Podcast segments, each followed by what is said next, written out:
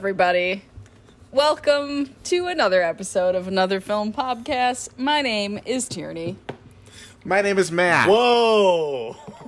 Coming in hot. Keeping everybody on their toes. Yeah. Uh, my name is Colin. I almost didn't introduce myself because I was so caught off guard. Also, Matt, the you. last few times you've been counting us down uh, in Spanish, Uh-huh. Have you And wanted to every say s- Catorce as well? every single time I want to say Catorce. I don't even like that song, but it's just like stuck in my brain forever. So Colin loves U2. It's actually his favorite. you know- I do actually, I do enjoy U2. This is not like a weird, like, shitty animated movie thing that somehow got forced upon me. I actually do enjoy to our a listener, good chunk of U2 music. Colin went to go see The Externals, which I'm sure we'll talk we, about later. we will talk about later. But uh-huh. but he texted us in the previews and was like, "Oh, I just watched a shitty preview for Sing 2." And I just said, "But isn't that your favorite?" and I Colin loves Sing and the whole Sing shared universe. Yeah. basically anything that Illumination Studios has ever done, injected Yeah. directly into my eyeballs. I want Like it. Like Trolls and Boss Baby. Yeah. Neither of which were Illumination Studios. Is Hotel Transylvania I think that one is, yeah. Illumination? I don't think it is. I think that's. I know that's all the that's Despicable Sony. Me's. Despicable Me is Illumination. So Illumin. Despicable Me. Dis- Despicable Me. Despicable Me. Decibel Me. Um, no, so uh, Illumination is um, Universal's. So like Hotel Transylvania, those are all uh, Sony movies. Boss Mm-hmm. Baby was DreamWorks. Trolls. Wow, you I don't know know so much about was. these. Illumination. No breathing. There it Don't give up. So wait, Illumination is dis- Despicable Me? Yeah, Despicable Me is Yes. Univer- Universal's Illumination. I, I Uh, it's enjoy also that like- movie. The Secret Life of Pets uh, Oh. franchise. Secret Life of Zack and Cody. As pets. Nailed it.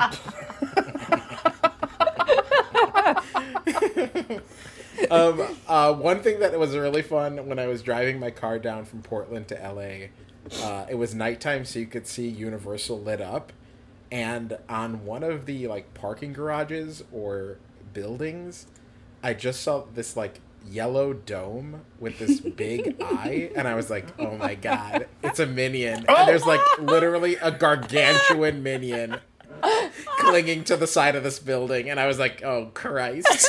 oh no!" so uh, I was listening to so last year I listened to obviously a lot of podcasts because I was stuck at home with nothing else to do. Um, but uh, in pretty regular rotation is the Big Picture, which is on the Ringer uh, network, and it's just a movie podcast.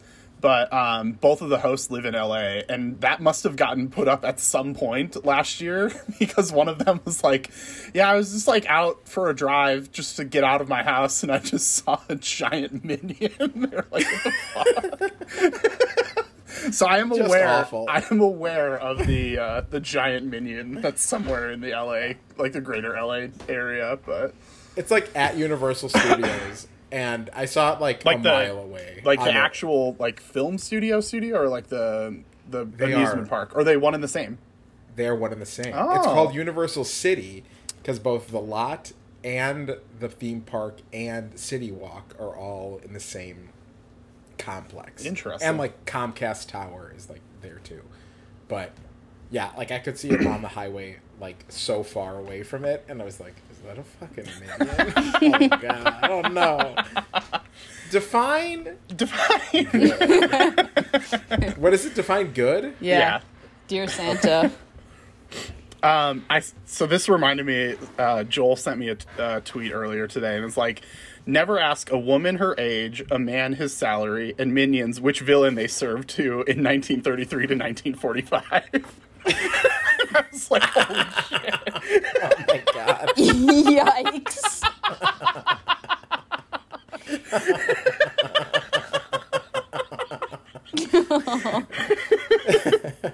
Oh no.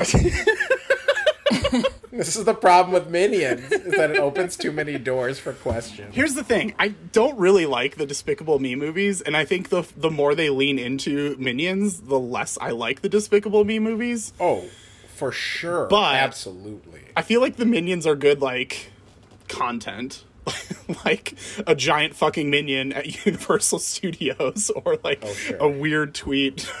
Like- They're good fodder. Oh yeah, because that's literally what they are. They're just like little yellow beans with different different numbers of eyes. and it's so cute and funny when they speak gibberish, right? So cute, so mm-hmm. funny. So inventive. I looked up the And overalls. Oh my god, what are they? 1990. so they Overalls have are popular again. I don't know where I you've know. been.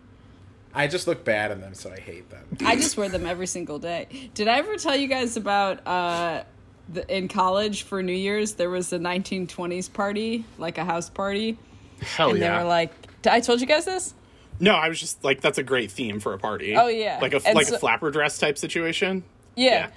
Especially for New Year's, like everyone gets up dressed up nice. So they didn't specify what year in 1920s. And so Oh. I was like, I'm going to be a Dust Bowl farmer. Yeah, hell yeah. And so I wore overalls and a flannel, and I put my purse in a bindle, the little stick with the bandana. Uh, and everybody else was in flapper flapper dresses. That's pretty great. Tierney's like, nah, bitch. Yeah. I It would still be got like a movie. Still got a midnight makeout, so Oh, there you go. I'm not worried those about it. overalls. You know what I mean? So here are the films that have been released by a Illumination challenge. Studios. Yeah. I was trying to move on. You got me back though. uh, Despicable Me, Hop. We all remember Hop. Oh yeah, Sure. you loved Uh, that movie I've Never seen that movie. Please. in the last three uh, years. the Lorax, Despicable Me 2, Minions, Secret Life of Pets, Sing, Despicable Me 3, The Grinch, Secret Life of Pets 2, and they have upcoming Sing 2, Minions 2, and they're doing the Mario movie. Oh, it's so good that they're making so many movies of movies that they made. It's just like, oh, we got one thing to work. Let's just keep rolling that back. yeah, I mean three things. It sounds like they've got their Secret Life of Pets franchise. They've got their Despicable Minions Me. slash Despicable Me, and then they've got all those fucking Dr. Seuss stories that they're just gonna mine forever. yeah. Good stuff. I can't wait till they start to like merge the universes. That'll be. Like minions, like Mario stomping on a minion and squishing it. Yeah, or like uh, maybe if they do like a Mario Kart, they like throw a minion, or like uh, a couple minions live in the same house as uh, some pets, or Uh huh. the pets go Yeah, to the the same have- Or- place. I have no or- idea what Sing is about. I, I also have. n- So I've obviously I've never seen Sing, as we've discussed weirdly regularly over the last few episodes. Yeah, we're gonna do sing for one of these festival picks. Is what's gonna happen. Um, but I've never seen it. But from what I gathered, it's basically just like a American Idol type, like singing competition. And then I was watching this trailer for Sing 2, and I was like, what the fuck is this movie? Because, like, all of these characters are doing something totally different, and they're all separated, and, like, I, I, it was just so baffling. I was like, what is going on? What? Yeah, I think it really is like the auditions of American Idol, but with animals. the first is one? Is there a Susan Boyle All of them, character? Yeah, it's like a turtle, and the turtle's like, "I dream the dream as time goes by." They're like, "Oh my god, you must get out of your shell." And then Oof. her name is uh, Susan Tordo. Toyo. All right, so the movie Well- we watched this week. Matt just ruined it. um, This was your pick, T. Yeah, so Yeah. I picked uh, Creed, and I picked it uh, because it's been on my list, uh, and I know Colin loves this movie, and it's very good. Like it's gotten good reviews, and I know it's Ryan Coogler, and so I was like, well, I got to see it at some point, and so some point became yesterday. uh, and I very much enjoyed this. Uh, I know that I think it was Matt. You said that you loved this movie, and I said I hated it, um, just to be contrarian. But I think this is. But I'm also like on edge now because you guys had such bad Dune opinions that I'm like, That's- that's uh, I like. like when you uh, said I hated it, I was like, fuck, maybe she did. no, I said J.K. after. I didn't see Um, the JK at first. Like I just got the notification Oh. that you hated it, and then I was like, oh shit. in all caps. I Uh, like, But no, it's like I was I was pleased that this is like because I feel like the last I don't know like eight episodes I've just been like I wasn't impressed with this, and so it's nice be to like, better. yeah build back better, uh, and so it's nice to nice to enjoy the movie and really like it and think it was very well crafted and It sounds like Paddington also enjoyed the movie. No, he's being Yeah. an absolute dickhead right now because something is outside. also, he was gnawing his leg. That's why I kept getting up. Sorry. anyway, that's all. Uh, So I I have a very specific memory of the first time I saw Creed. Um the three of us and Justin went to the suburbs for I don't really know why. Uh we went to Rhodey. Um and then you guys I think you were going to go bowling, but I just like really wasn't feeling bowling. And so I was like, "Nah, you guys do you. I'm going to go to a movie." And so Creed was on my list only because Sylvester Stallone was nominated for an Oscar. I had no interest in seeing this movie. I have no attachment whatsoever to the Rocky series. I don't particularly care for boxing, like in general oh, I remember this now. But I just was like, yeah, I'm not really feeling bowling. I'm going to go to a movie. And that was my first ever ArcLight experience because that was before the one in Lincoln Park was open. So I went to that one, It's whatever. Northern Glenview. Yeah. yeah. and I was like, I don't get why people are so jazzed about the ArcLight. It doesn't seem that cool. It's really expensive. It's not that nice of a theater. I was just like kind of pissed off about the whole thing and really just like, ugh, I guess I'll just cross this movie off my list and drive home. And then I saw the movie and I was like, holy shit, this fucking rules. it's so good. Um, and I, I don't know if it was like because I had such low expectations or because it just genuinely is that good of a movie, but I remember being like, oh my god, like this. I went in with like no expectations and it ended up being one of my favorite movies of the year. Um, and I've since watched it numerous times and it still holds up. And I watched it again yesterday and it still holds up. So I'm very, very excited that now you've seen it, Tierney, and now we get to talk about it. Hell yeah. Um, I watched it when we all lived together. I remember that was my first time watching Creed. Uh, I do remember when Did you I make you? Us. Did I make you watch it? I think you did. Yeah. You like begged me, and I was like, Ugh, fine. Fine, But. I do remember you abandoning us when we were trying to go to pinstripes and do bocce ball or bowling, and you were like, "I'm not into this. I'm gonna break away." And we were like, "Okay, bye, bitch." And then you were like, "I loved Creed though," and I was like, "Well, I'm glad you got something out of tonight because you left us." But uh, it's funny because my uh, roommates also mentioned having a specific memory of seeing Creed after like a Thanksgiving party that they went to. They like broke away and went to see this movie um, in theaters like around Thanksgiving. Uh, so it's funny because I think you had, I had noted. I think this does work as like a Thanksgiving movie. Yeah. One because there's usually a boxing match on Thanksgiving or around Thanksgiving, and two because it came out around then. Uh, and it's like kind of cold because you're in Philadelphia, so like it just kind of works as a Thanksgiving movie. Um, but yeah, I watched it for the first time a few years ago and really enjoyed it then. Forgot a lot of like why I liked it so much. So this was really nice to rewatch it and like take notes on the stuff that impressed me. And there are a lot of things that impress me in this movie. And like you said, I have no connection to the other Rocky movies. I have no connection to boxing. I have no connection to sports movies in general. uh, and this one was like a real it's just like a solid movie which uh, i mean rocky the first rocky won best picture and sylvester stallone won best director or actor He did not direct the first one. oh he- maybe he won for screenplay actually That may be it. I think he wrote them all, yeah, because I googled it. yeah um and so again, yeah, like you, I didn't have a lot of like personal connection to the Rocky franchise, and I think that gives more uh, credit to this movie for just like really creating a solid film that references the original in a lot of ways and and just exists kind of on its own with like the emotional impact of its own scenes and its own characters and its own relationships without you having to know the history of Rocky. Mm-hmm. Um, so yeah, I I uh, I really loved it again, and I'm very excited to talk about it. Uh, quick update. So, Rocky was nominated for 10, mo- 10 Academy Awards. It won Best Picture and Best Director. Um, but Stallone was just nominated. He did not win for actor Okay. and screenplay. It also won for Best Editing. Um, Cool.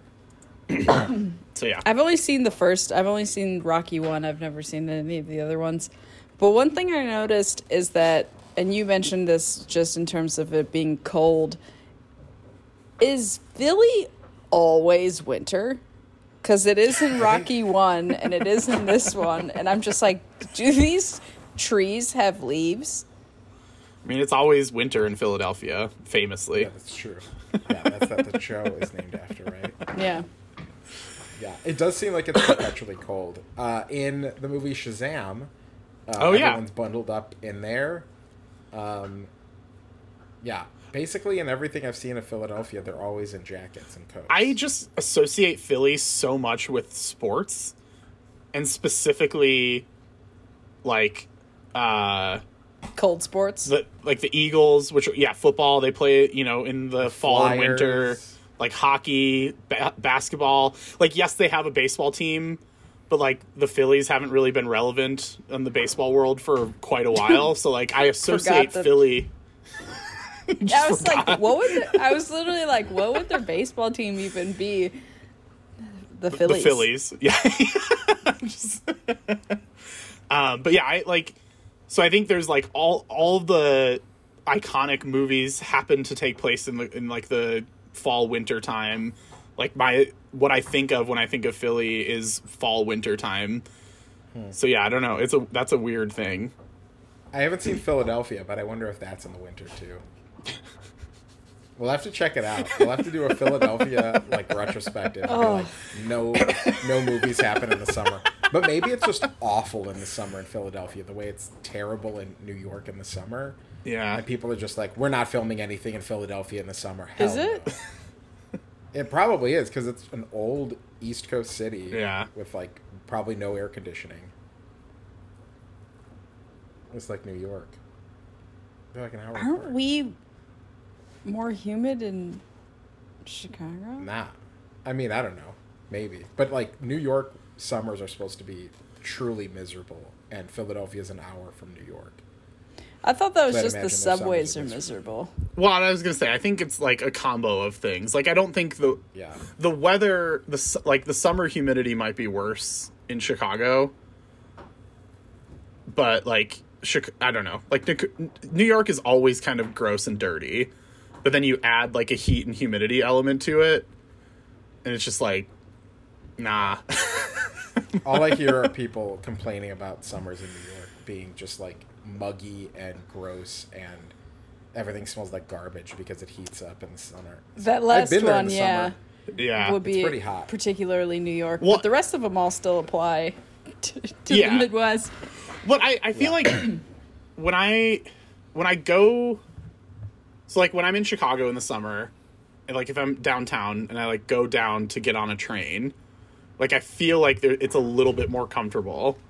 But I remember one time I was in New York in July and we were just like walking around Central Park and then we went down to catch a subway and I was thinking that there would be like a bit of a break from like the disgusting climate that was out like uh, outside upstairs and i was like it just got worse like somehow like i went It's a wall. underground and it just got so much worse I have been told I, that the subways in particular is hot, humid, and truly disgusting. And I've heard that the underground is also very similar. And I'm like, well, ours is above ground, which is great for the three month summer that we have, and fucking terrible for the nine month winter. So Yeah, you win some, you waiting lose outside. some. yeah it's like the trade-off isn't ideal when you're standing the outside. wind howls down. Yeah. When I was living freezing your uh, ass off outside. Yeah, sitting under like the two inch like chip fryer. So stupid. Just have something with a door or at least Yeah, right. three walls. uh, but uh, with the garbage, I always forget uh, that like everything west of the Mississippi has alleys. yeah, And, and that's just not a thing that they do in New York City. yeah. Someone once asked me when I was abroad, they said, You're from Chicago? I have a question for you. What do you guys all do with your garbage? And I was like, We put it in the dumpster? the fuck? like a, like it's some novel idea that you throw your garbage you into the garbage. yeah. You don't grind it up and eat it. Yeah. Um, anyway, back to this movie. yeah. Back to the Creed.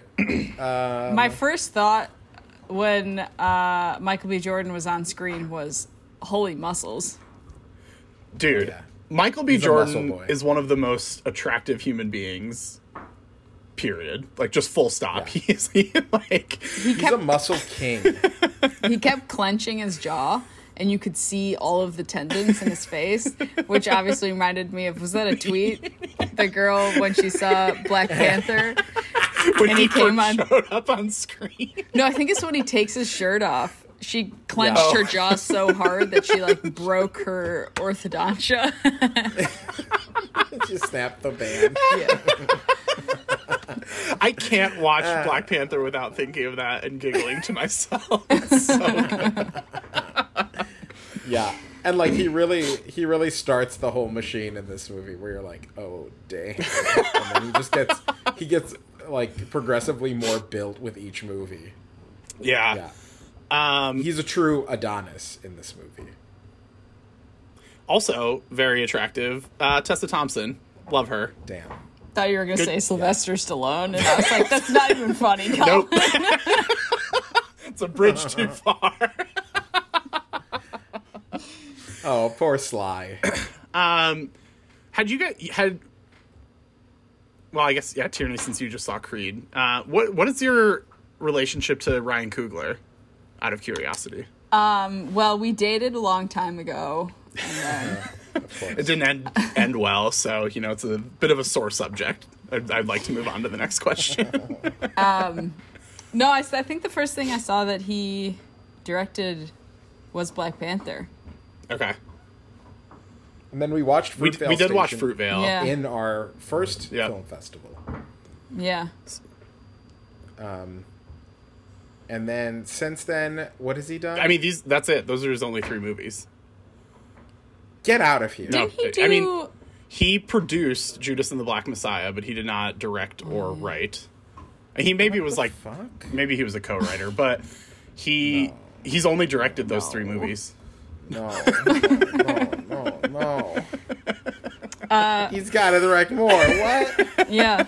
So I, the only reason I asked, so I saw Fruitvale in theaters in 2013, and I like I was aware of Michael B. Jordan because he was in Friday Night Lights, and so like, and he I mean, he had obviously been in other stuff, but that was like my main Michael B. Jordan touch point, and I saw Fruitvale in theaters because I had heard that it was so good out of Sundance, and so I was curious, and I was like, oh damn, like Michael B. Jordan's really good in that movie.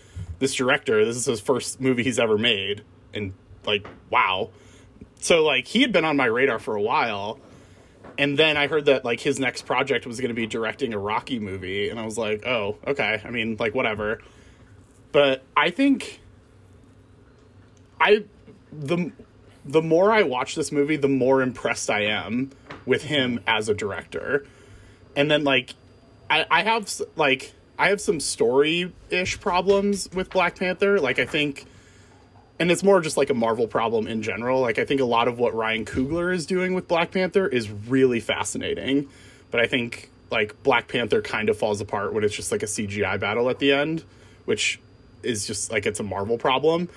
But like he the fact that he's only made 3 movies but all three of those movies are just so well made and just like you can tell he's just like such a confident director and like Yeah. all of the sequences in this movie and the other two are just like made with such like purpose um that the like every time i see one of his movies i'm like is he like genuinely one of the best working directors we have like I mean, in terms of percentage, like to yeah be Three three for three. three is, I mean,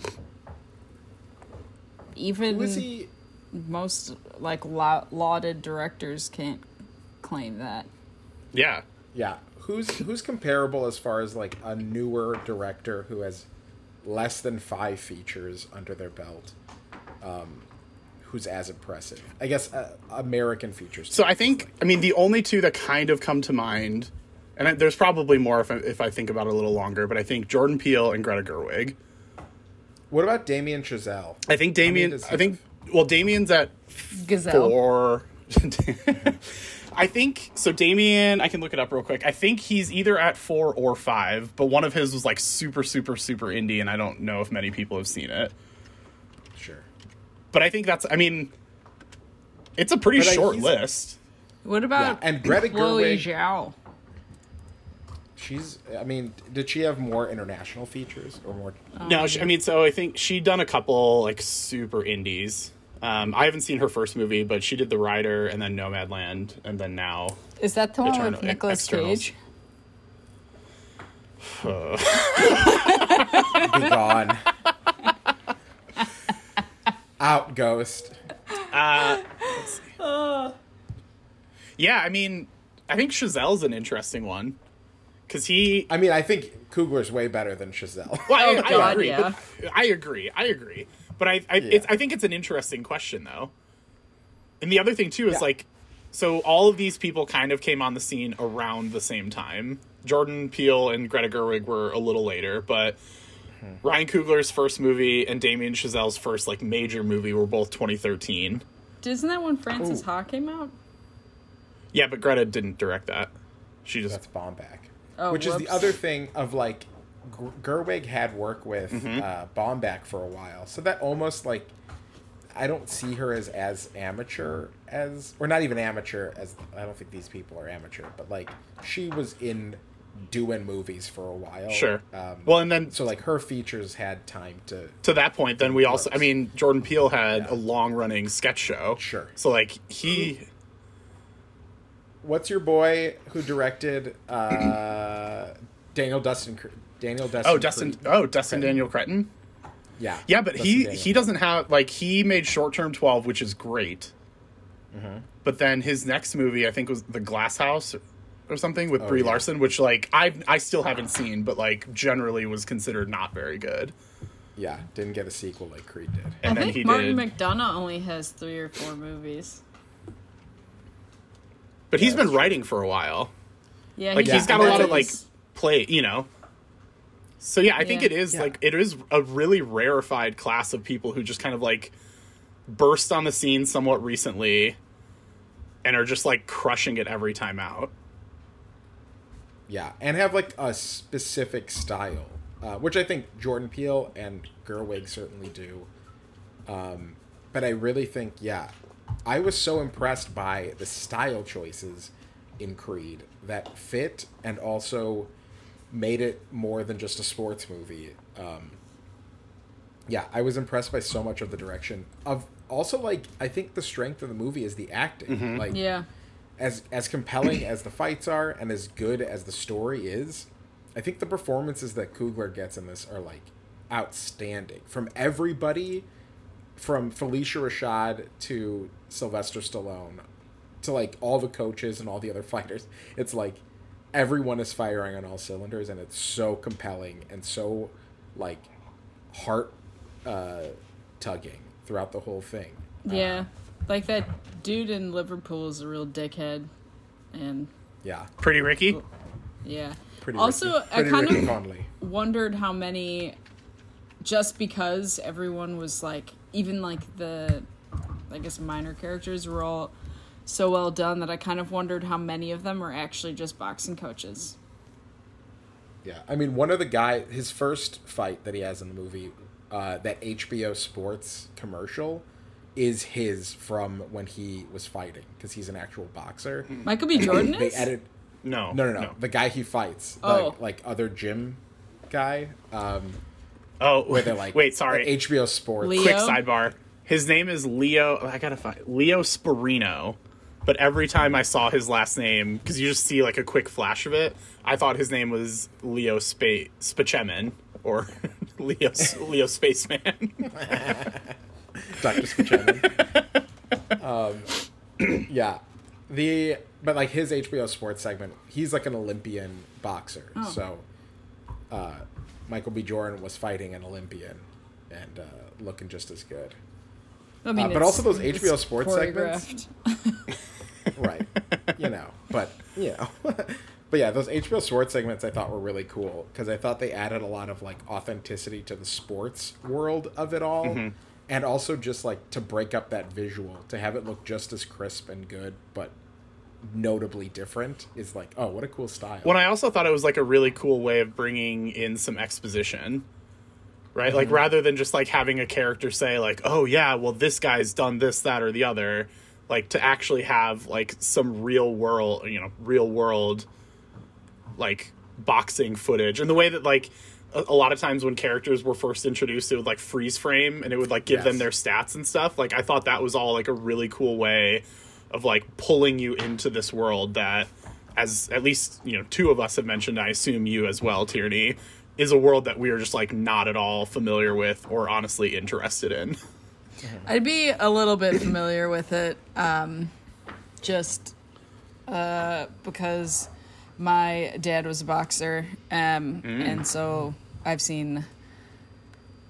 I haven't seen all the Rocky movies, but I've seen a lot of boxing movies just as a kid. But it is, as I've gotten older, I'm just like, it is fucking brutal. And it's so, so hard to watch.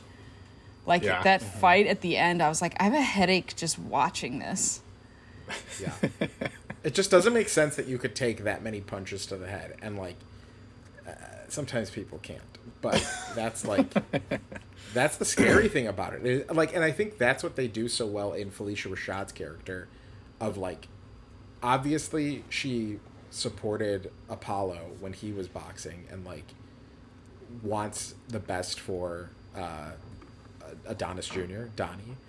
But like her reluctance to allow him to get into this world is like very understandable. Yeah. Of where she's like if you're gonna do this then i i don't want to be part of it. Like i don't want to witness it.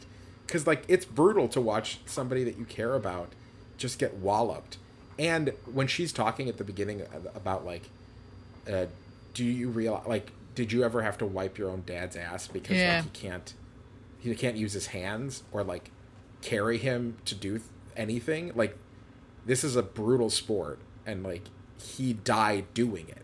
So why would you want to get involved? Uh yeah very rough to watch throughout. Which also made like her turn at the end which not really a turn but like it it made that emotional moment hit that much harder.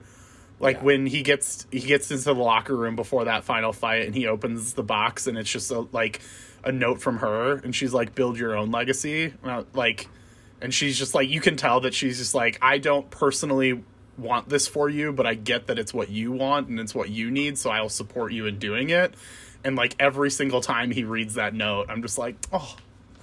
Yeah. My and chest. her and her reacting to the fight when she's watching Yeah. at home Yeah. and like pacing in that beautiful red gown. Like just like with that wine being like okay here we go. Fucking But, like, queen. Just queen Phylicia. Yeah like but like her watching the fight is so relatable to how we feel watching Yeah. the fight. We're like come on get up. Oh. And like that level of stress uh, i think she just does a great job of doing that being so far away and not being at the actual event like tessa thompson or sly But like, Um, could you? I don't think like if I was in Tessa Thompson's shoes, I would not be a able to watch, b able to be sitting in the front row. yeah no Like the sounds are probably so awful. oh god It was like really upsetting for me. I was wondering how you were doing when they're like spitting blood across the floor. I will say, Oh, Like, that so- doesn't bother me. It's the punches to the head where I'm just like, uh, uh. or that one time when one of their arms breaks and you hear like the bone snap. Okay, that didn't happen. but blood, blood doesn't, blood doesn't bother me, um, and that's in every boxing movie. But I felt like the cinematography of this one is that it doesn't cut away once contact is made, and so you see them recoil, and that's where I was like, oh god. Whereas, like, if you look at other ones, like um, I don't know, Million Dollar Baby, I feel like they cut after every punch, and so you don't see like the recoil as well. Oh, it was like so upsetting, but Well, like really actu- well done. I was that that actually brings up one of the things I wanted to talk about, and I remember the first time I saw this movie, I didn't I didn't catch it the first time, but I, I caught it on subsequent. But there's only three real boxing matches, right? Like there's other fight sequences and stuff, but there's only three actual boxing matches in this movie, and the first two are uninterrupted takes. yeah, Like they're hmm. they're they're they're tracking shots, and so Oh wow. uh, and I didn't. So I didn't notice it the first one. The first one where he's in Mexico. Um, I didn't notice it until like a rewatch, but I I've caught it since then. But I remember like in the theater watching it for the first time. That first fight that he has that's like official, like with um, Rocky's his trainer, and that whole fight takes place in a tracking shot, and like I I would love to see how they filmed that because it feels like the way like because it's a tracking shot and the way that they shot it with so many like close-ups and everything like it the you feel like you are on the mat with them which a brings you like it just makes you so much more invested in that fight and Yeah. b makes like what you're saying Tierney like makes the fight feel so much more real than any other like Yeah. non-real fight that I've ever seen. Like I don't watch boxing often, but I have seen it before. But like I felt like this that fight in particular was just like like that was a real like jaw-dropping like holy shit, Ryan Coogler is for real. Like he made an indie and that's great, but like here he has like a big studio behind him. He's got some budget and he is still just like flexing and I've I'm I to this day am just so impressed by that particular sequence. it just like ups the tension so much too. 100%. I also love that in that final fight. I know we're kind of like going to the end, but like there's other topics to talk Yeah. about. Yeah. But, like in that final fight, the light change where all Mm. the rest of the arena gets dark and it just focuses on the two of them fighting. I was like, what a cool subtle change. Like it's very clear what's going on, but like it makes it look like a 70s movie where like the rest of the audience can't be seen and it's just these two in the ring and like the lighting changes And the sound they changes, look too. different yeah It like drowns out basically quieter. everything else. yeah it's such a cool choice uh, to make that fight seem very intimate and very intense uh, i also like that we only really see the main or i that we only have creed fighting in main events like there he's not doing a lot of like small sparring like matches before these kind of huge ones Oh, it makes it And that's, like, so mention- stressful too. yeah, and it and it, it's a good job of like establishing what uh, Sylvester or what Rocky says. I'm just gonna call him Rocky because Rocky is Rocky. Yeah. Uh, but like when Rocky's like, no, you don't want to waste your time on these like smaller matches. Like you've got to prepare for the big ones. Yeah. And that's like the difference between a lot of other sports movies where the montage, and I guess like I'm assuming like with Rocky the original, where like the montage is like, oh, we like played a bunch of baseball games, or we like competed a bunch of these different teams in basketball, or like here's our season of hockey. Whereas this one, it's like you got to train for the one fight, and that's where all of your strength and all of your like bodily health has to be put to. Like you can't get punched a bunch of times before you actually have to fight this guy who's going to prison for manslaughter and has, It has was- one final. Was it fight. manslaughter? I thought it was just like gun charges. No, I think it's manslaughter. Oh, okay. I think he killed somebody. And I think in a fight, I think he got got in a fight and like killed somebody, and they're like, okay, but one more, and it's like, oh my god, Cool. but like the uh, that idea that like you build for one, you like go for one fight, uh, I thought was really satisfying and cool. And yeah, it ups the stakes of like, oh god, like it's this one and done. You're you're every all the beans are in this one. Yeah. Um, You touched on something there that I thought like every Rocky movie r- movie like it's like a trope that they have their training montages and then like loads of other movies have just ripped that like done their own Rocky type training montages. Uh but this one was like they were so good. To where I was like, Yeah. yeah. Let's do it. Mm-hmm. Anyway. I no, I no, really I enjoyed them. I was like, I think, fuck yeah. yeah. I'm gonna go One for of- a run. One of the things I, didn't. really, of course not. Yeah. One of the things I really like about this movie is that, like, so the original Rocky, and that's the only one I've seen, and it's been at least twenty years since I've seen it, but. There's like the iconic running scene in Rocky where he's like running through the city and he gets to those steps and he makes it all the way to the top and Eye of the Tiger is playing and yeah, so like there's that iconic that. And Ryan Coogler gave cre- gave Adonis his mm-hmm. own version of that, which is like running through like a you know poor part of town, and all the kids are like riding their ATVs and riding their like motorbikes, and he like I thought that that was so cool, like that Yeah. sequence fucking rules, and every single time I see it, I just have a giant smile on my face. yeah, I got chills this time again, uh, just because, and I and this is another topic that I wanted to talk about, but it relates specifically to the scene of like the score of this movie is so good, and it was Ludwig Göransson's apparently first major score for a movie. He went on to do Creed two and Black Panther.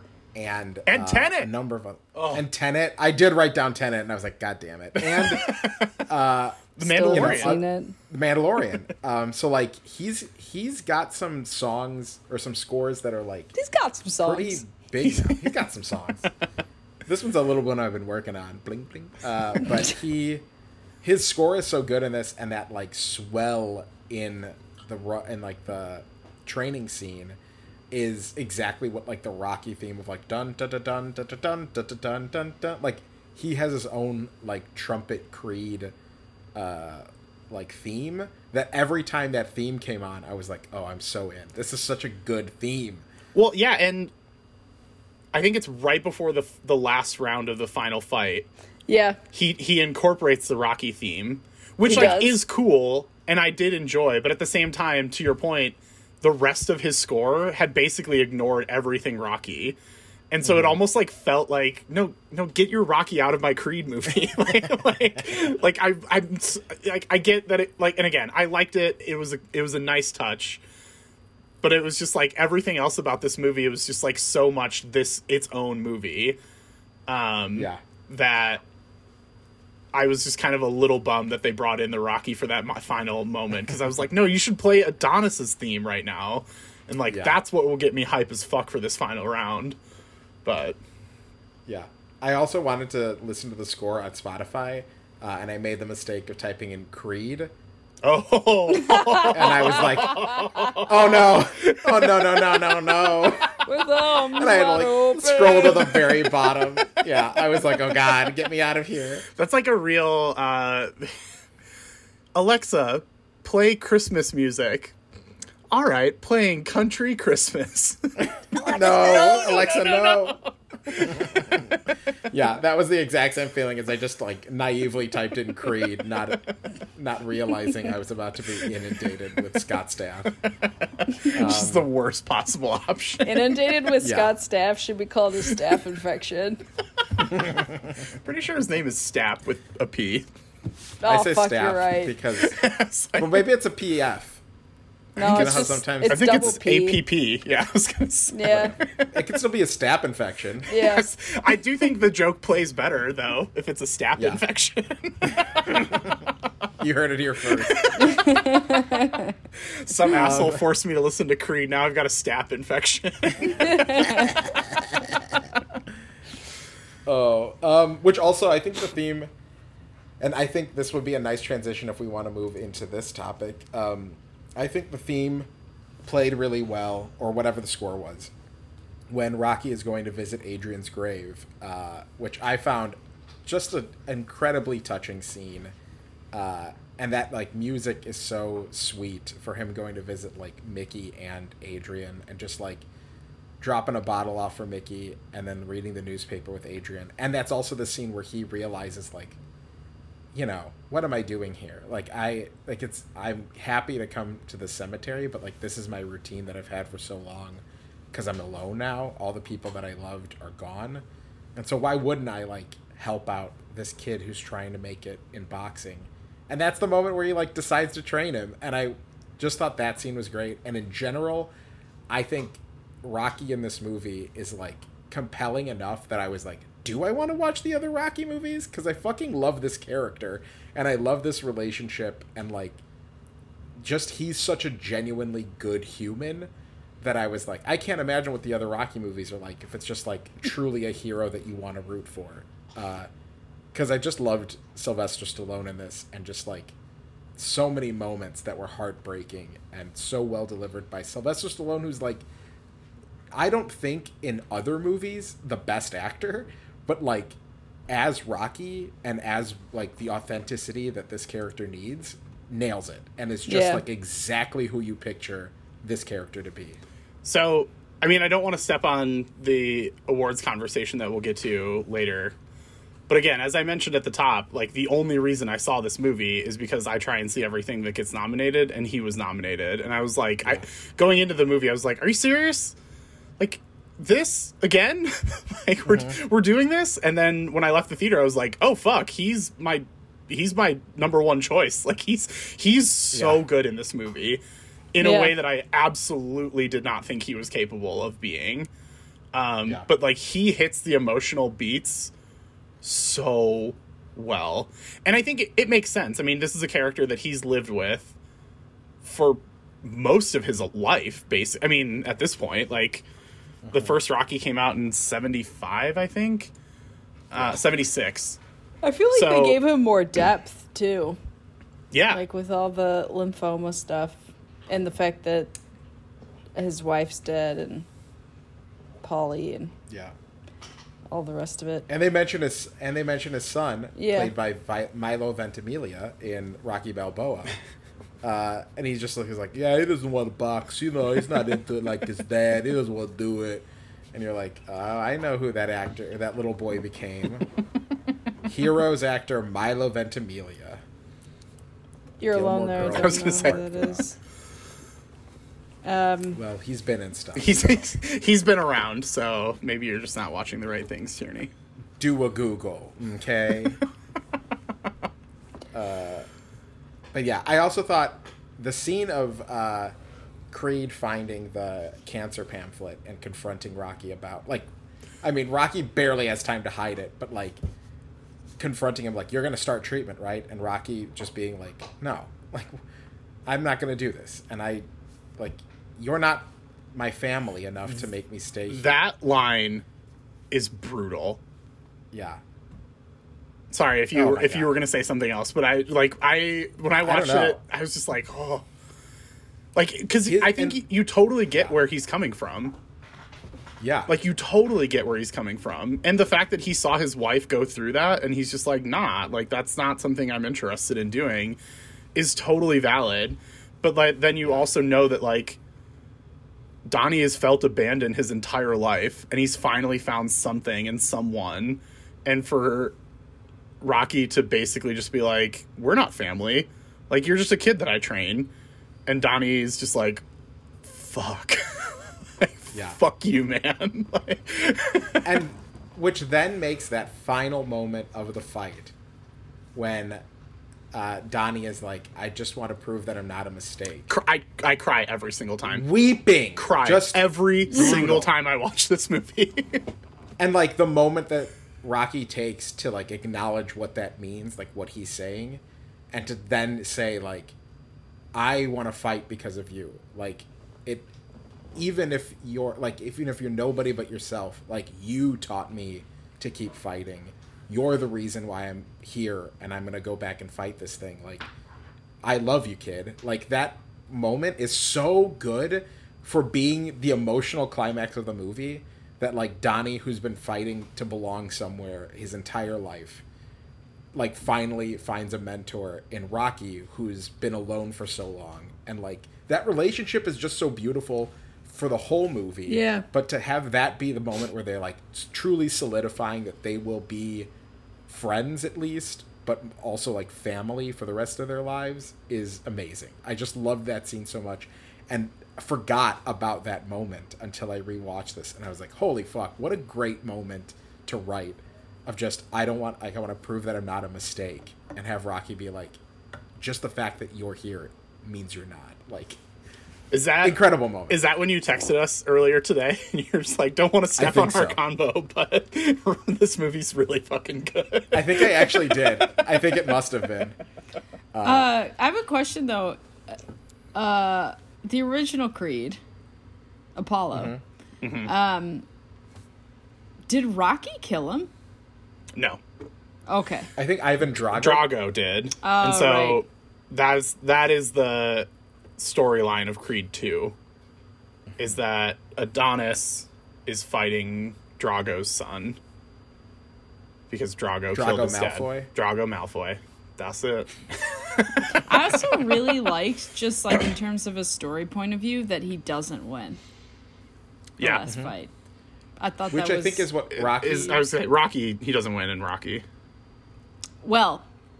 No, no, I But they with also you. filmed. I do I haven't they seen filmed- Rocky since 1994. That, so- no, no, it's fine. I wasn't, I only read that that was the ending to Rocky because I also haven't seen Rocky. But I do, I do agree with you though. Like so many, I mean, sports movies are just like all tropes at this point, right? Like that's Yeah. just how they are. And so, obviously, this is not the first one, but I do really appreciate when the team doesn't win. Or the you know like the player doesn't win. Like I think it's way more impactful of a story if like that's not how it ends. That's what I Yeah, think and I- Million Dollar Baby also did well. Is that boy? She doesn't. She doesn't win. she sure does.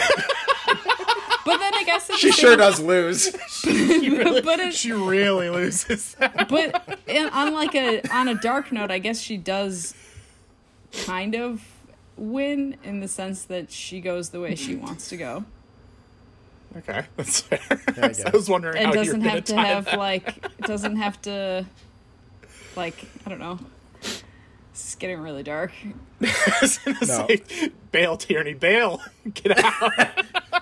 She wins because she gets to get smothered. Did I tell you guys? I thought she But who doesn't want that? does, doesn't. Isn't it a uh, like an injection?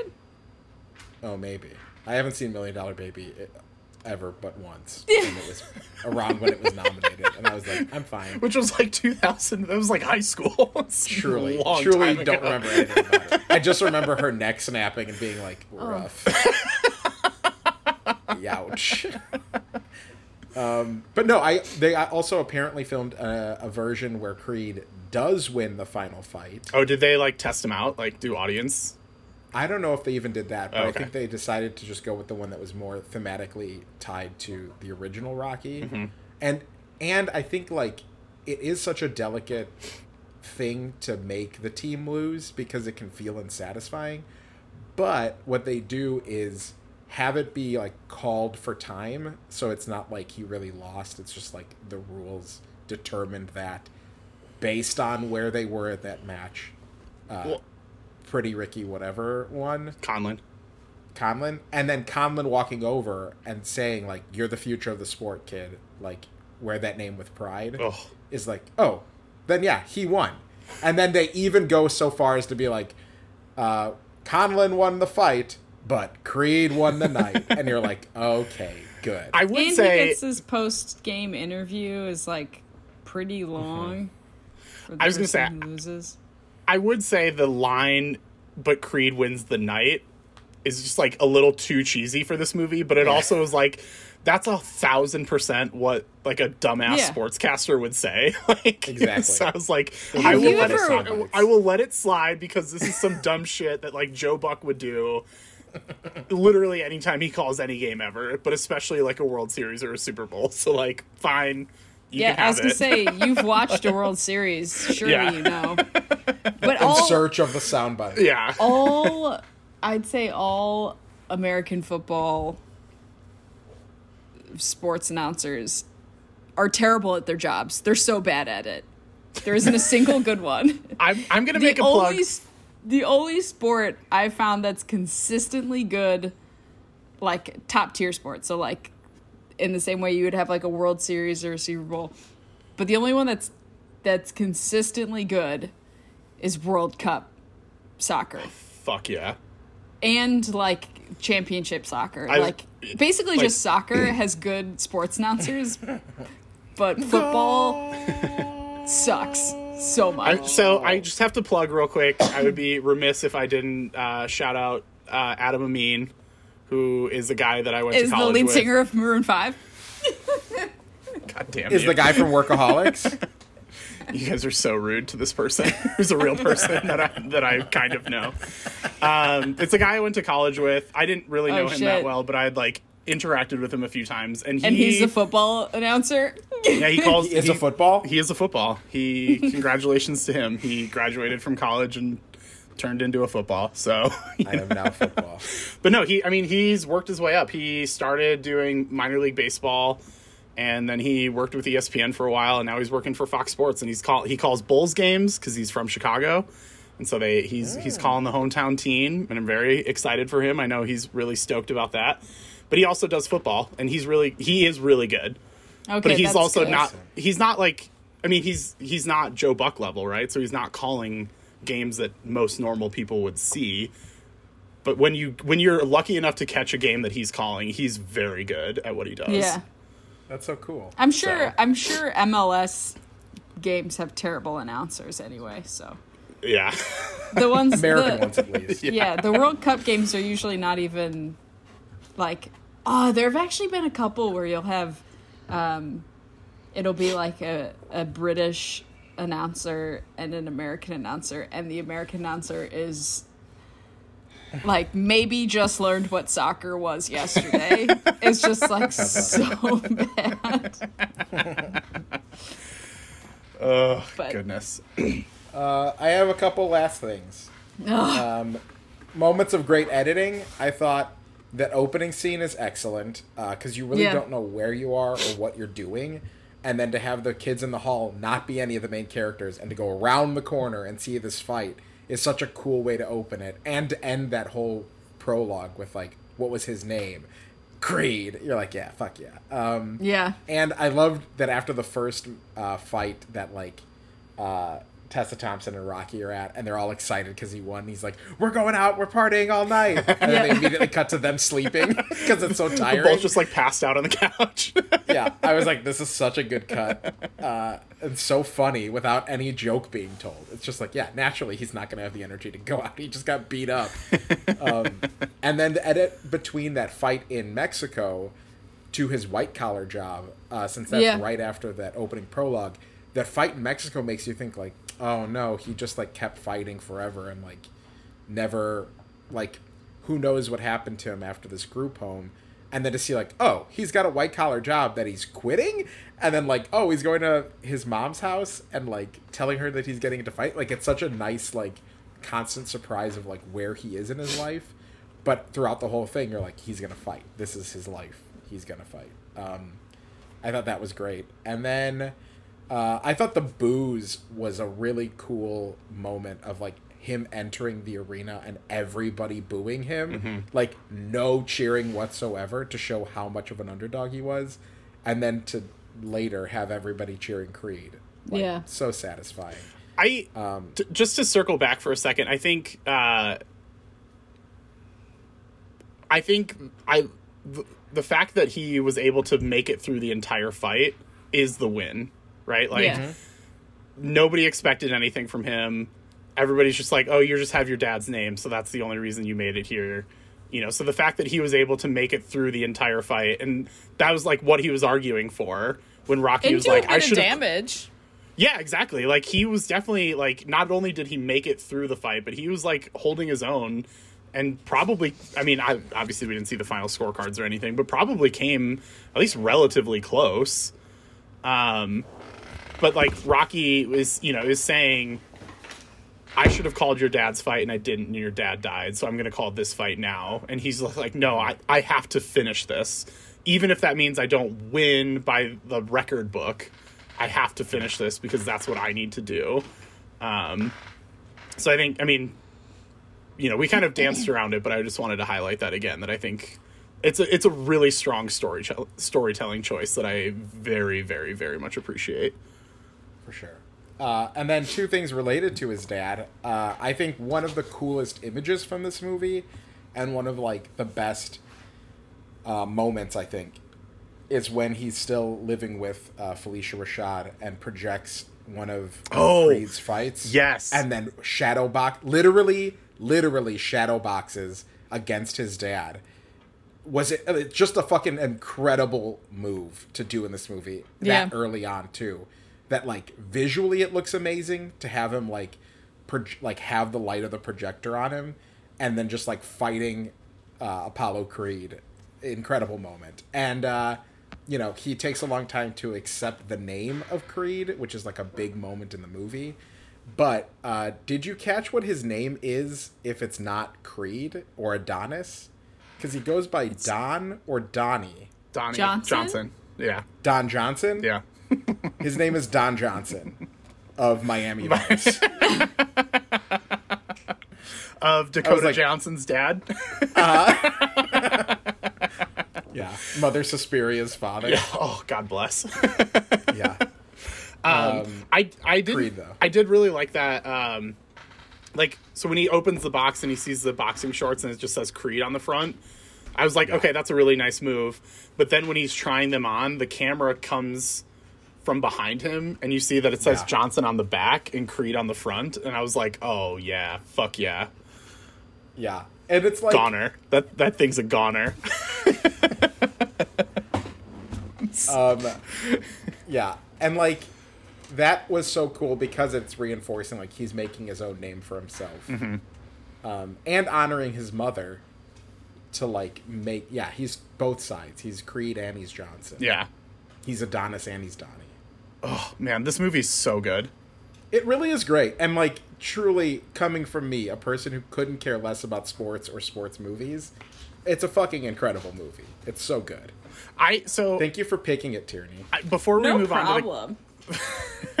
Before we move on to the categories, I do want to circle back to the Ryan Coogler conversation. Uh-huh. And I only want to say that it's kind of a bummer that he just got swept up in the Marvel machine. Because I do think that Black Panther is one of the best Marvel movies. Which is not like, that's not a novel thing. that's not like breaking news. Right. But like, I do think that Black Panther is one of the best Marvel movies. And so, like, if we're going to have these Marvel, like, if Marvel movies are going to be the only thing that exists in the world, at least let a really talented filmmaker with a really good eye for storytelling and uh, you know all this other stuff like that's great but yeah ryan coogler's been on the scene since 2013 and he's made three movies and that's kind of a bummer And especially to see what he does in this real world of like non superheroes, of like those emotional moments that are so powerful. I'm like, God damn. And the fact that he is just collaborating with Michael B. Jordan in all three movies. It's like, man, what else could you do with Michael B. Jordan? Which is. He... Ryan Coogler isn't tapped for the Superman Michael B. Jordan movie, is he? as of right now the only thing ryan coogler has is uh Wait, Panther- Michael Black B. Panther Jordan 2. is playing Superman? He's playing a Superman. yeah but he is doing a Superman movie for DC, and he's going to be Val El. But he will be playing, he will be in the Superman costume. So get ready to just break your braces. i mean over it. tierney's brain just broke so yeah, she's drooling all over her keyboard right now. I mean, to to bring this back to, um, well, not back because this has not been mentioned on the podcast, but sorry, the podcast. Uh, I told Matt about the Eternals that every time, every time uh, Ikaris shot lightning out of his eyes, it just what did I say? It just reminded me of like an ejaculation. Yeah. And This is a was like, wild swing. and Matt was like, it's just like Superman, and now it's like all those thirteen-year-old girls as retainers are just gonna get like, Michael B. Jordan just shooting lasers. oh my god, just shooting his wad all over the place. Uh, his laser wad. so Yeah. I looked, also Tessa, real quick, Tessa Thompson too. We didn't give her enough credit, but she's incredible in this. And I love the detail that her character is like losing her hearing and knows that it's like eventually going to be gone, and but as still a makes music. Yeah, Yeah, but like is still committed to her craft the same way that Donnie is to his. Like it's a great couple. They have so much chemistry. Yeah. They're so hot together. yeah. I also and think their like banter is just like the scene with them at the diner swoon-worthy. Oh my god! where god, she Yeah. like he's just asking her to explain like Philadelphia slang is just like delightful. And I was like, Yeah. I know you've got to do other things, but I would watch a full movie of this. like, Yeah. I would just watch an entire movie of the two of you, just beautiful human beings, just bantering back and forth. Yeah, Give it no to me kidding. right now. No kidding. she yeah I, I do think that it's uh it's an interesting parallel to um rocky's diagnosis at first where she like she's just like yeah i mean like it sucks but it is what it is so like i've learned to accept it and i'm just gonna do like what i can with the time that i have which is also rocky's move too um which i thought is an interesting parallel but um I also, while we were talking, looked up. There is one other thing that's been announced. It's just currently in development, but I had forgotten about this. Uh, Ryan Coogler is uh, supposedly going to be making a movie about the the Atlanta test score scandal. Do you guys remember this? No. the one from like two years ago. No, no, no. no. I, I think it's like a similar thing, but I think it's like high school testing, not like. um, I don't know much about it, so I don't want to say too much about it. Um, but it is. I think it's based on a true story. Um, Interesting. but like a teacher in Atlanta was like juicing his stats, basically. I think um, for standardized. Tests. Oh that test happened in my junior high. Uh-oh. He's Um, changing test answers on the ISATs. But anyway, uh, Ryan Coogler is set to direct. M- Michael B. Jordan is set to star, and it's uh, supposedly being written by Ta-Nehisi Coates. So Oh, nice. if that shit ever gets made, it'll probably be a banger. But I feel like Michael B. Jordan is probably in high demand right now, and Ryan Coogler is just apparently going to spend the rest of his career in Wakanda because he's got the new movie and the TV show. So we'll see if Oh, this I forgot about the TV show. yeah, we'll see if this ever comes to fruition, but that would be cool. But yeah, I just wanted to like Ryan. Ryan Coogler, you're great. I wish you would do more than just like one movie every five years in the studio system. Yeah. Don't be a Terrence Malick. Give us lots of movies all at once. um, Don't be a Terrence Malick old Terrence Malick. Be a new Terrence Malick who keeps giving us movies even if we're not asking for them. except for Ryan Coogler, I would be asking for all of them. I would be too. Yeah. Um, any other thoughts on Creed? Better than the band. It's not even. That's not even fair. That's not even a fair comparison. um. So tattoo ideas. I don't really have any. mean- I'm open to suggestion. Should I just You get like get my the- eye tattooed the way that Donnie's eye looks at the very end? Oh my god. Also, No, I you thought that was get a really the cool shorts touch. tattooed around your waist. Oh, interesting. Johnson on the back. Yeah. The. Yeah. Maybe I should switch that around. Yeah, that's true. um, I did. I thought that was a fun touch where I, I don't I I don't know enough about the rules of boxing, but it apparently if you have an eye that's swollen shut, you're not allowed to continue boxing.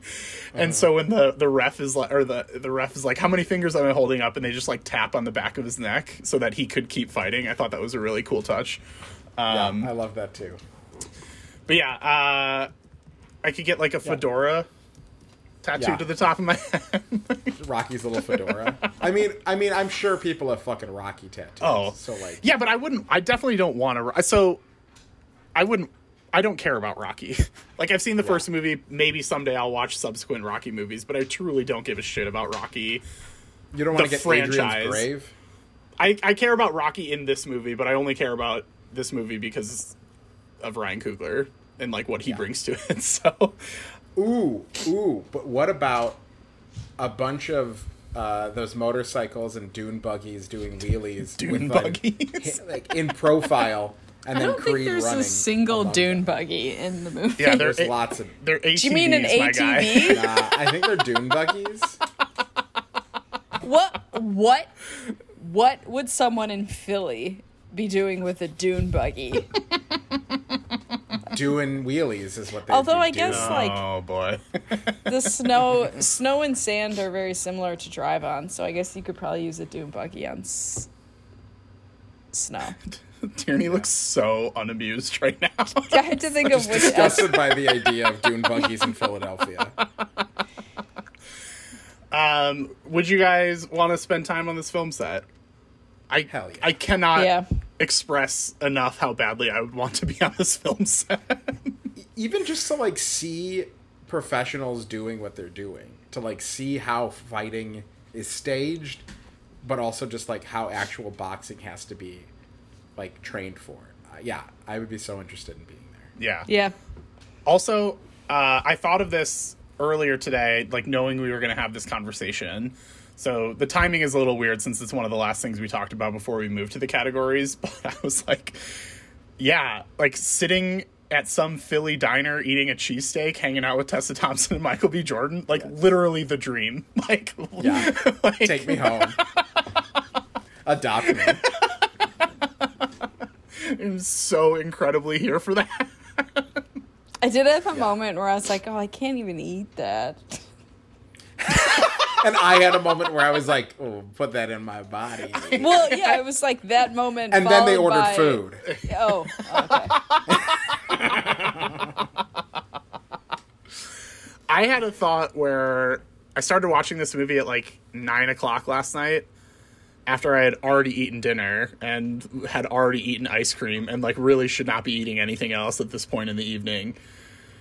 But there's a really I think I took you there when you were here, Matt. And Tierney, I can take you there when you come visit, but it, clearly it won't mean anything to you. but there's a really good cheesesteak place in downtown Denver. And I was like, they, Yeah, and when they am delivered gonna my get there? apartment. Nothing. Literally gluten cheese on either side, dairy say, in the middle, just a and shit. meat. I like you could eat the peppers. Oh, and can I just Well, have a side and- of peppers? Can you just fry up some peppers for me? But let's call out Colin's excellent mushroom cheesesteak recipe that he used to make. oh, when that we is lived true. together. I could That give you that like- recipe. I mean, obviously you wouldn't be able to eat it on like a like a bun the way Matt and I did, but like I mean, it's do it just a gluten-free bun. What the fuck, Yeah. Matt? Do it on a bed of lettuce. Just fold it up with Bed some crispy, lettuce? crispy, pale bed of lettuce. They make Beto O'Rourke's buns. bed lettuce. what the fuck, Matt?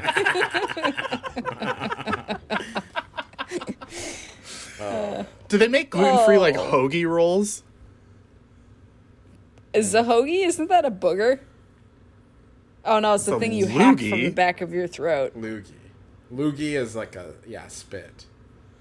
A hoagie is a grinder, a submarine sandwich. It's got many names. Like A a po' boy. grinder for weed? Mm-hmm. Yeah, and also a Grindr for gay sex. I thought that was just the name of the app. Yeah, that's the name of the app for gay sex. Hoagie? They they've they've Yeah, rebranded. Foot long hoagie. Extra mayo. Jesus Christ. oh my god. Oh, But anyway- download Hoagie today. I met him on Hoagie.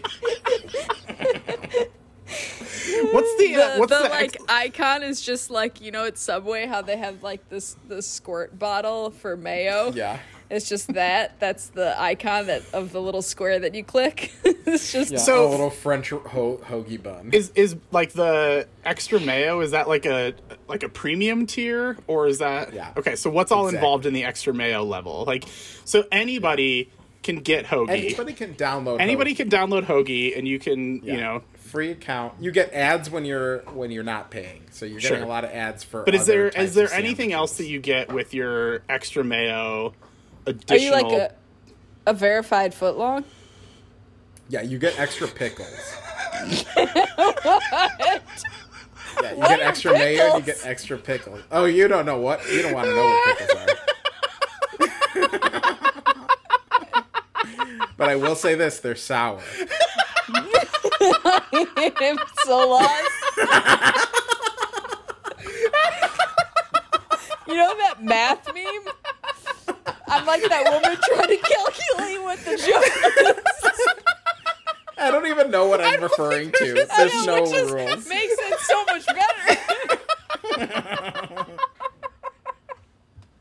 oh my god! like my oh. mind is probably making like the most I don't know blue connections Oh to my something God. that's just Yeah. a silly joke. Incredible. Yeah, cheesesteak, hoagie, grinder, po' oh, boy. All, all of the same. all of which is to say, it was like nine thirty when they got to that scene in the movie, and I was like, "Do I get one of those cheesesteaks delivered to my apartment?" I had the same 9:30 thought. PM on a I had the exact same thought and was like, gyro?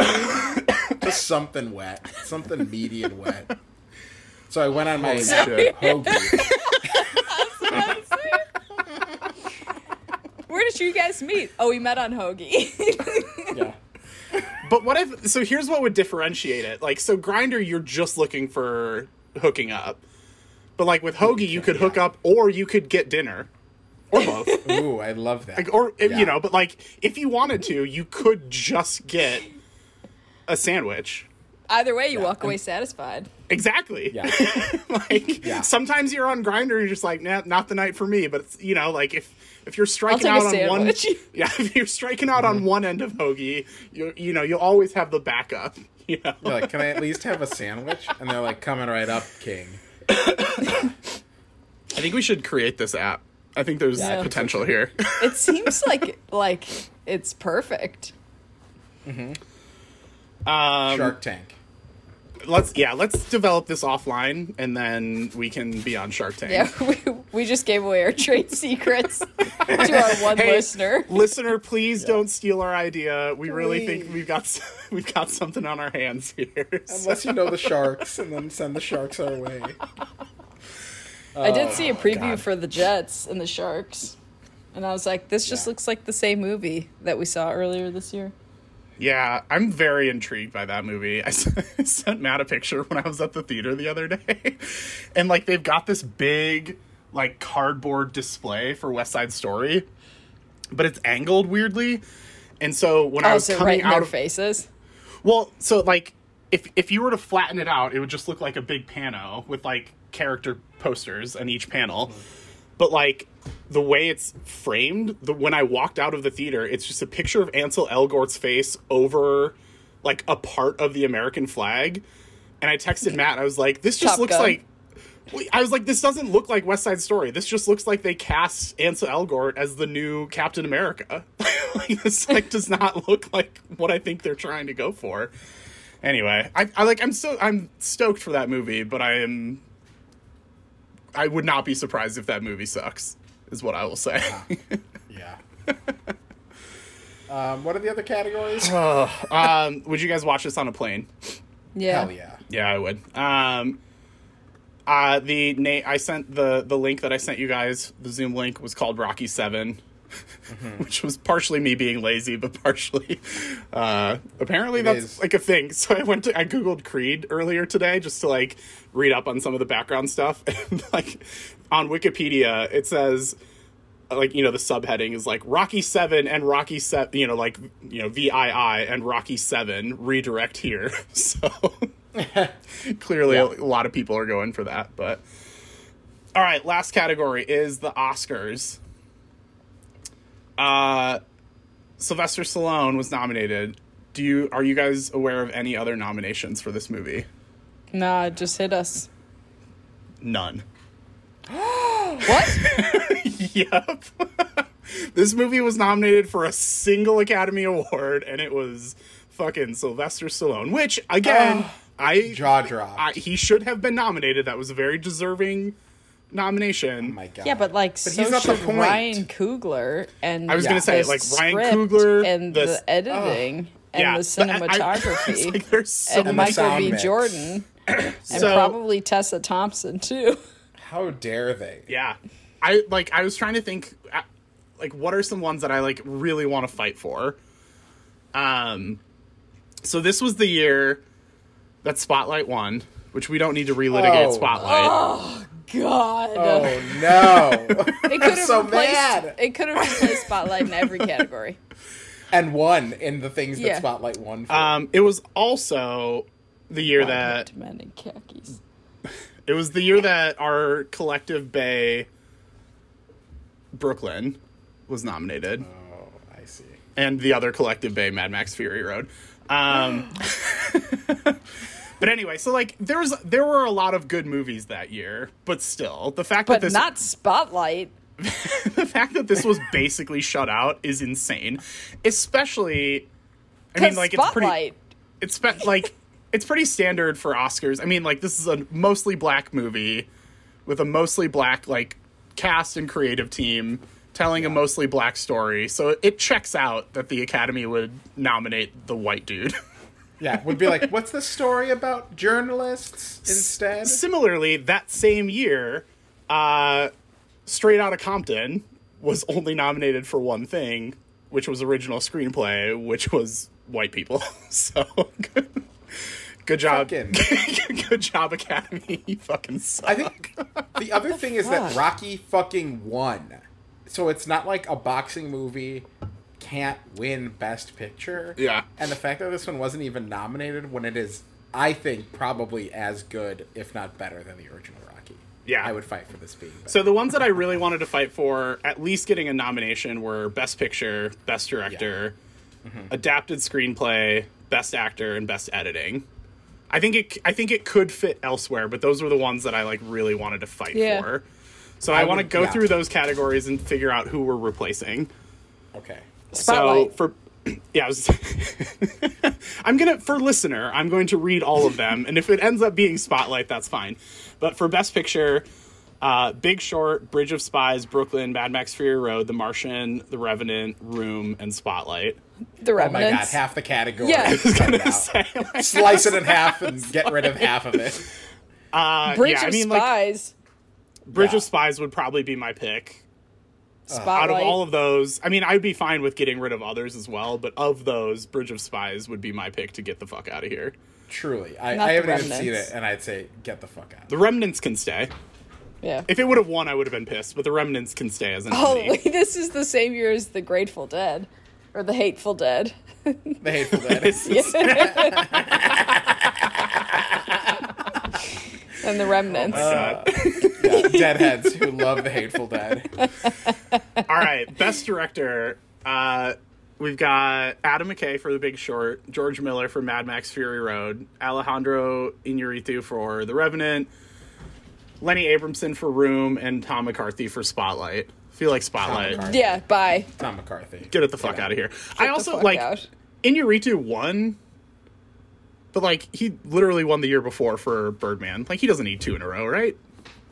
Yeah. I like him. Stock up. I'm, like I'm good him with too, him. but- I'm good with him. I'm just saying, like, but yeah, I mean, I, Spotlight I would choose Coogler over.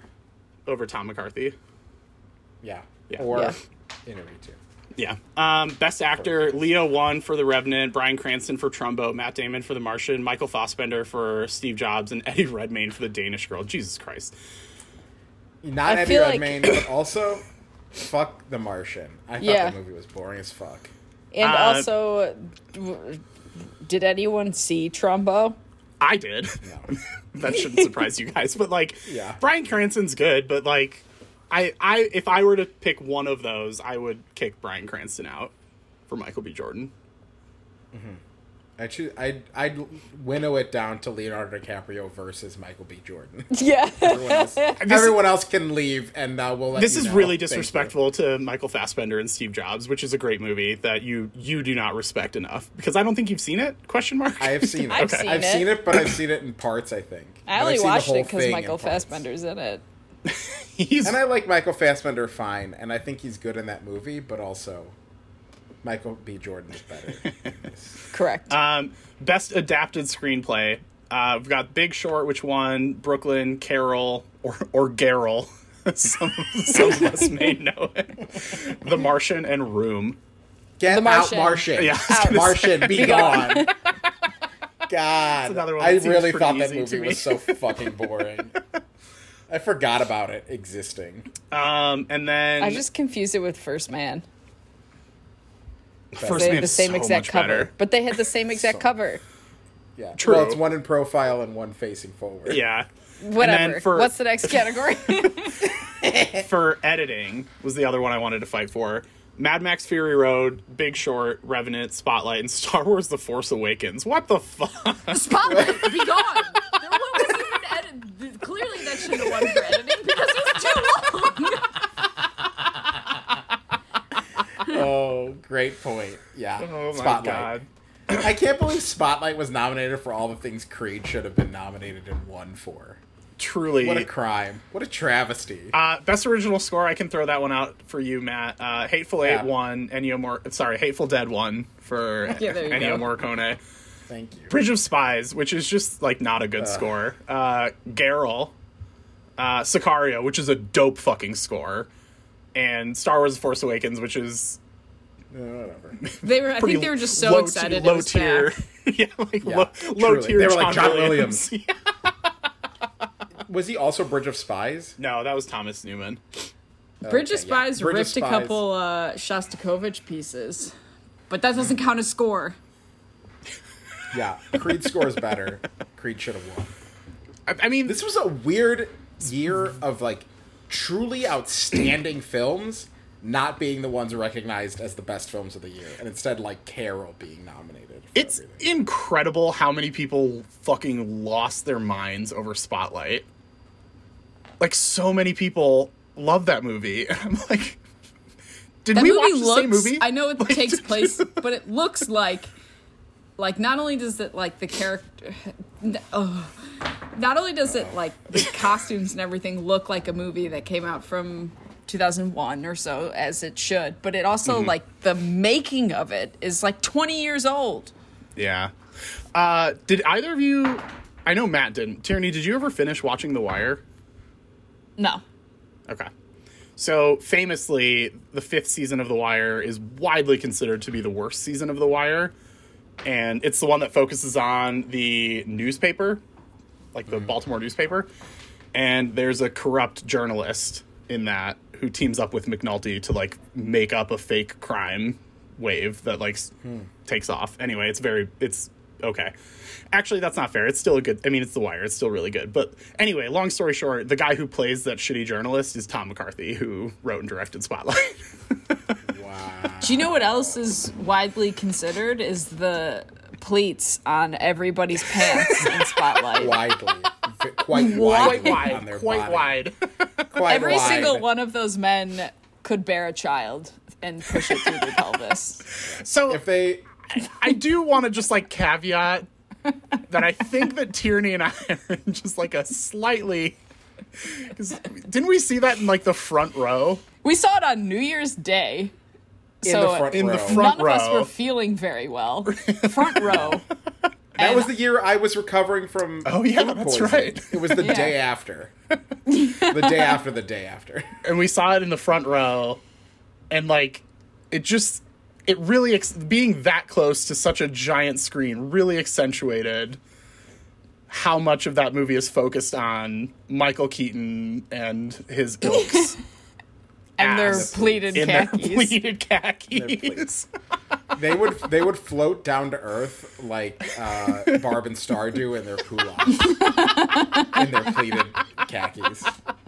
I also have a deep hatred for pleated khakis because I was made to wear them for Catholic school my entire time growing up. They're truly awful. and Oof. leaving leaving the confines of pleated pants was one of the best choices of my life. So not here's some here's some other people with any sort of like tummy No. yeah. because Here, they here's just some dig other right in. other uh, actors whose waists you can see in pleated pants in Spotlight for a listener if you've never seen Spotlight. Mark Ruffalo, Michael Keaton, Brian d'Arcy James, Liev Schreiber, John Slattery, Stanley Tucci, Billy Crudup, God, I forgot. all Richard these Jenkins. people. I mean, that's a that's like a pretty Don't banger forget list Rachel of cast. Adams. Well, she Rachel was McAdams. khakis too. Mick Adams. oh, sorry, Rachel guys. Rachel Adams. Mick I Adams. got Rachel so Adams. excited.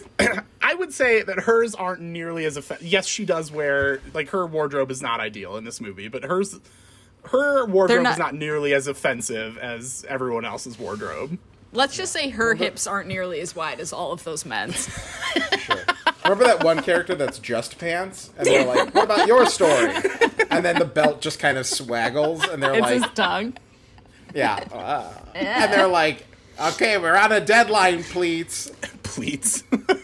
And it's just the pant legs typing at a typewriter. Yeah. oh. Um. Anyway, So that's it for Creed. that's Um, all for Creed. We loved it. We all loved it. So we've all done some stuff, but there's one thing that I feel like we're all going to want to talk about. So do we want to just like hit the quick highlights before we talk about that thing, or do we want to talk about the, that thing and then we can do the highlights, or do we only want to talk about that thing? I didn't do very much, and we're about an hour and a half into this Yeah. recording. I'm not so saying- I'm gonna. s- Yeah, we're not going to do like a full deep dive on the other thing, but we we all saw the externals, We all saw the externals. AKA Marvel's, the Marvels. externals. aka Marvel's Eternals. Tierney texted us on Saturday and was just like, just saw externals. and then like a few seconds later t- followed it up with Eternals. And Matt and I were like, nope, it's only ever gonna be the externals now. yeah, you know the X Men. Now meet the externals. Um I, at the time I had not yet seen it. I was in a client meeting this weekend, so Matt and Tierney both saw it. Um, I ended up seeing it after the fact, but so I assume you guys had talked about it, but we didn't necessarily talk about it, the three of us, because I wanted to save it for the pod. So what did you guys think? Uh, was- I Fine.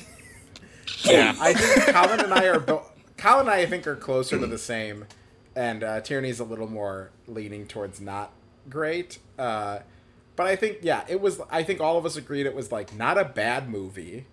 As like as far as the reviews were saying, it was like maybe the worst Marvel movie, or it was like incredibly dull, or like incredibly confounding, and it was like a pretty straightforward movie. Um, but yeah, I think all of us agreed it was fine or like pretty good at best and like kind of meandering and slow at worst. Um, it, it was just so much and like i am a lot of movie. i am not the type of person that would normally advocate for what i'm about to say but in this particular scenario i feel like it was necessary. This should have been a disney plus show. There's way too hmm. much movie for a movie here. Like they're try- they're trying to introduce or, or at minimum they should have had like some sort of hmm. like disney plus companion piece to try and like lighten the load of this movie because they're trying to introduce 10 new characters that are just like the the quote unquote good guys God, there's 10? there's 10 eternals so many. but then they also like, have to Five. no there's 10 Just girl kept they keep popping up, and then sometimes ones would be missing, and I'd be Yeah. like, "Is this the full team?" I And then found like, oh, myself- Oh no, no, right, I missed. I found forgot myself like person." actually counting. Like I saw it in IMAX, and like there were moments where I was like trying to count, and like, and the one time I was like, yeah, I think this is the whole team, but I forgot that uh, Kingo, Kumail's Nanjiani's Uh-huh. character, like has his like sidekick the entire time. So I was like, yeah, this is the whole team. I was like, wait, no, we're still missing one because this guy's not here. so, but anyway, so they're trying to introduce ten characters. They're trying to well, first of all, like that's a tall order in general to introduce like ten characters and also give them enough story that we actually care about them. Yeah. And then that's like you also have to include all of the mythology and the backstory about the Celestials and the Deviants and all this other stuff. And then the story Which they're they do- telling 400 times. right, and then the story they're telling spans literally 7,000 years. and it's just like who thought that we could fit all of this into a two and a half hour movie? Because we can't. We can't fit it all into a two and a half hour movie. Yeah, I like the idea of like if they had done a Disney Plus series where each of the episodes of like a six episode miniseries took place in a different time period.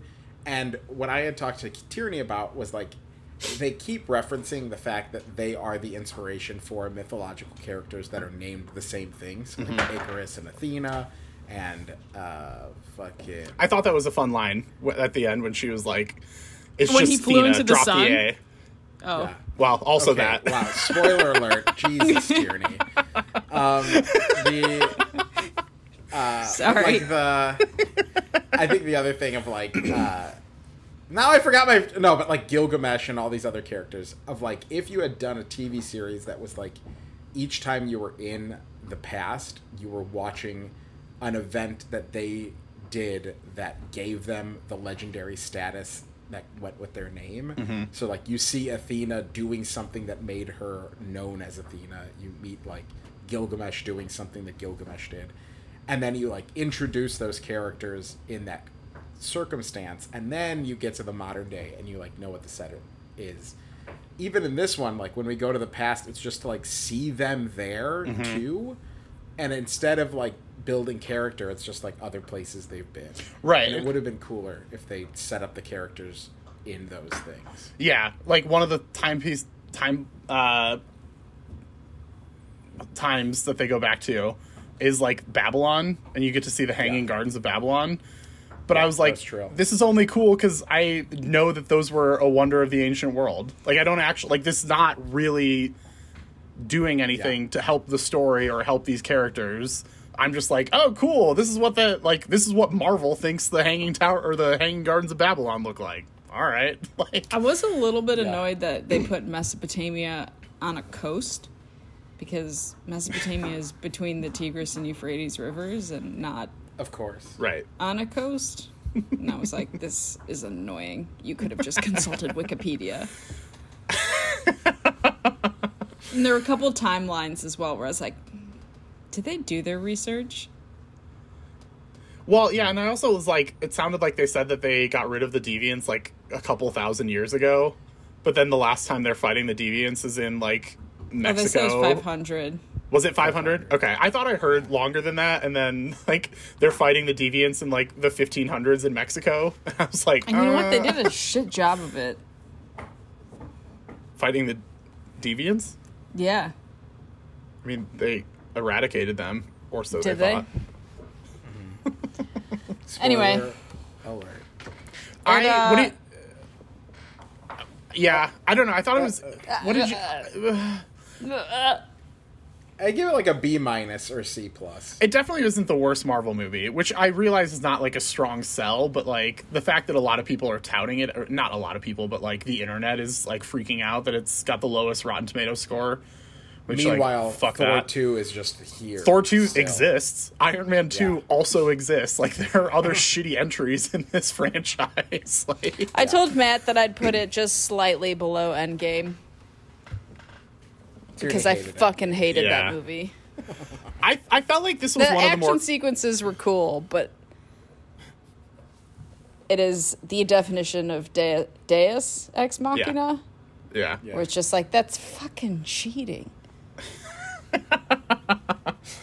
I felt I did think this was like one of the more competently made Marvel movies.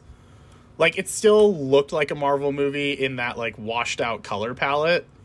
Mm-hmm. So like that was kind of a bummer. But like I did think that a lot of the other stuff like looked good. Cuz like most of Marvel is like the washed out color palette and you could tell that it was filmed on a soundstage. Whereas like this is like, oh, it's I mean it's washed out color palette, but at least it feels like it was filmed in the world instead of just on a soundstage. So like I appreciated that. Um and I thought it was fine. Yeah.